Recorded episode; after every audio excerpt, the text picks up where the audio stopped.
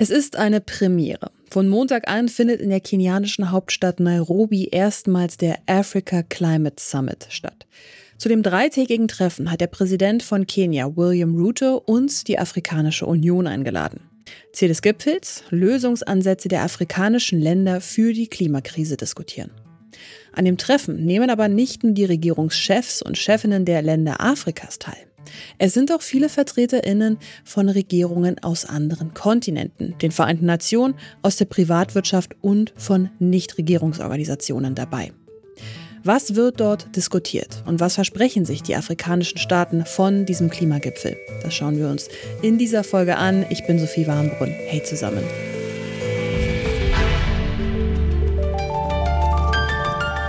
Zurück zum Thema.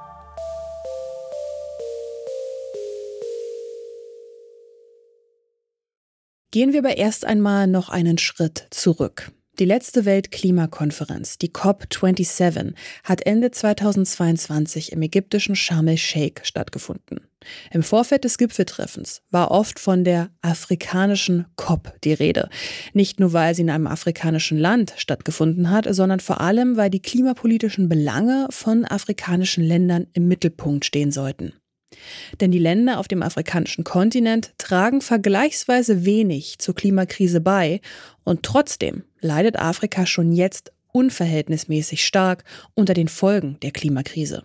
Rückblickend kann aber nicht davon die Rede sein, dass bei der Weltklimakonferenz in Ägypten tatsächlich die Interessen und Bedürfnisse afrikanischer Länder im Mittelpunkt standen. Das hat mir auch Brian Omeni im Interview geschildert. Er ist Koordinator vom kenianischen Sustainable Energy Access Forum und Brian O'Mani nimmt selbst auch am Afrika-Klimagipfel teil. Leider war die Audioqualität des Interviews aber so schlecht, dass wir das Interview mit ihm größtenteils leider nicht verwenden konnten.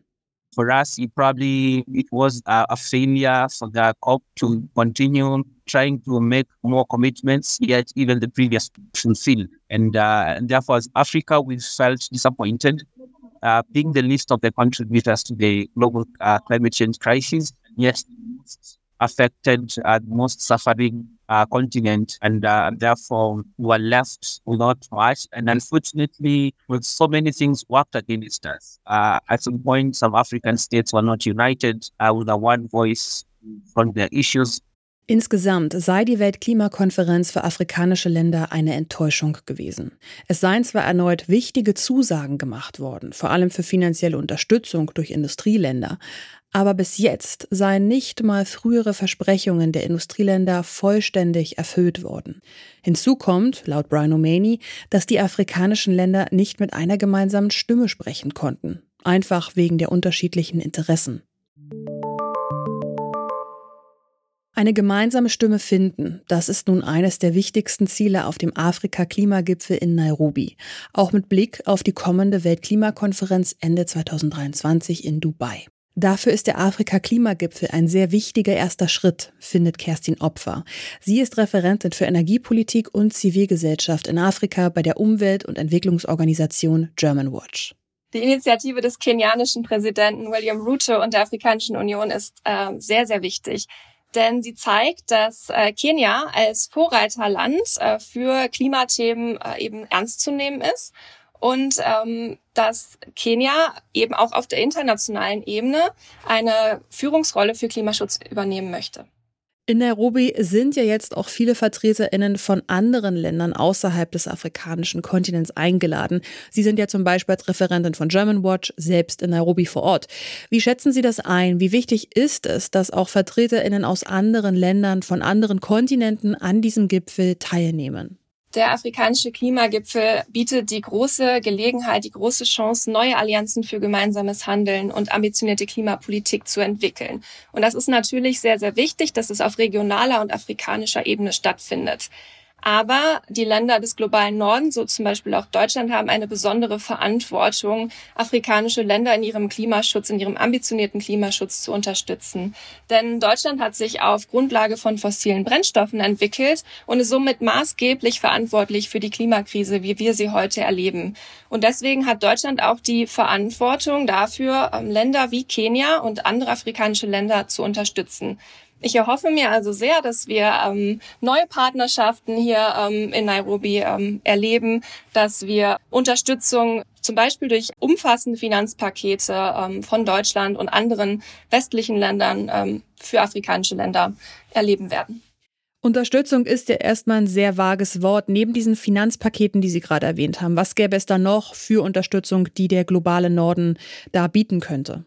Vor allem im Bereich Energie kann der globale Norden sehr oder muss der globale Norden sehr helfen. Denn 600 Millionen Afrikaner haben immer noch keinen Zugang zu Energie, zu Strom. Und Strom ist die Grundlage für jegliche wirtschaftliche Entwicklung, für Wohlstand und für das Wohlergehen von Menschen. Und der afrikanische Kontinent hat gleichzeitig ein enormes Potenzial für erneuerbare Energien.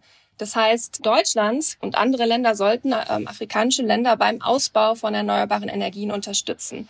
Das kann zum Beispiel über finanzielle Unterstützung kommen. Genauso wichtig ist aber auch das technische Know-how, das, ähm, der Ausbau von ähm, Kapazitäten und die Möglichkeit eben, dass diese neuen Energiesysteme basierend auf erneuerbaren Energien tatsächlich in Afrika auch implementiert werden können.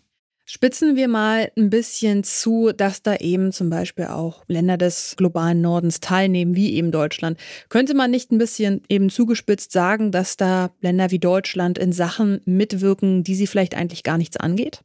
Das würde ich so nicht sagen. Ich denke, denn Deutschland hat die absolute Verantwortung, afrikanische Länder dabei zu unterstützen in ihrer Energiewende, aber auch in der wirtschaftlichen äh, Entwicklung. Es geht nicht darum, dass Deutschland dabei eigene nationale Interessen verfolgt. Es geht darum, dass Deutschland afrikanische Länder in ihrer Ambition unterstützt. Zum Beispiel, wenn ein afrikanisches Land sich ein sehr ambitioniertes Ziel für den Ausbau von erneuerbaren Energien setzt, Kenia hat das getan. Ähm, sie haben sich dazu verpflichtet, 100 Prozent erneuerbare Energien bis 2030 zu erreichen. Das ist sehr ambitioniert. Und da hat Deutschland jetzt die Verpflichtung, dieses Land Kenia eben dabei zu unterstützen. Und das haben wir auf der COP27 in Sharm el-Sheikh auch schon gesehen.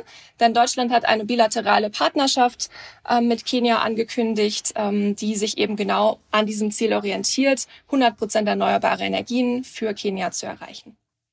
Was kann man ganz realistisch von diesem Gipfel halten? Gehen Sie davon aus, dass nach diesem Gipfel dann Finanzierungspakete geschnürt werden? Ich denke, dass der Gipfel ein, ein guter Weg in die richtige Richtung sein wird. Ich erhoffe mir sehr, dass Deutschland ähm, diese finanzielle Unterstützung zusagt. Aber es ist natürlich auch richtig, dass ein einziger Gipfel nicht die Endlösung liefern wird, sondern dass es mehr eine Roadmap auf Englisch eben geben wird, wie solche Unterstützung in Zukunft eben weiterentwickelt werden kann. Der erste afrikanische Klimagipfel in Nairobi ist ein wichtiger Schritt. Es ist der klare Versuch der verschiedenen Staaten des Kontinents, die immensen Herausforderungen durch den Klimawandel gemeinsam anzugehen. Sie wollen mit gemeinsamer Stimme auf internationaler Bühne sprechen, etwa beim nächsten Weltklimagipfel. Ob dieses Vorhaben auch gelingt, hängt aber von vielen Faktoren ab, nicht zuletzt von der Finanzierung der Klimaschutzmaßnahmen.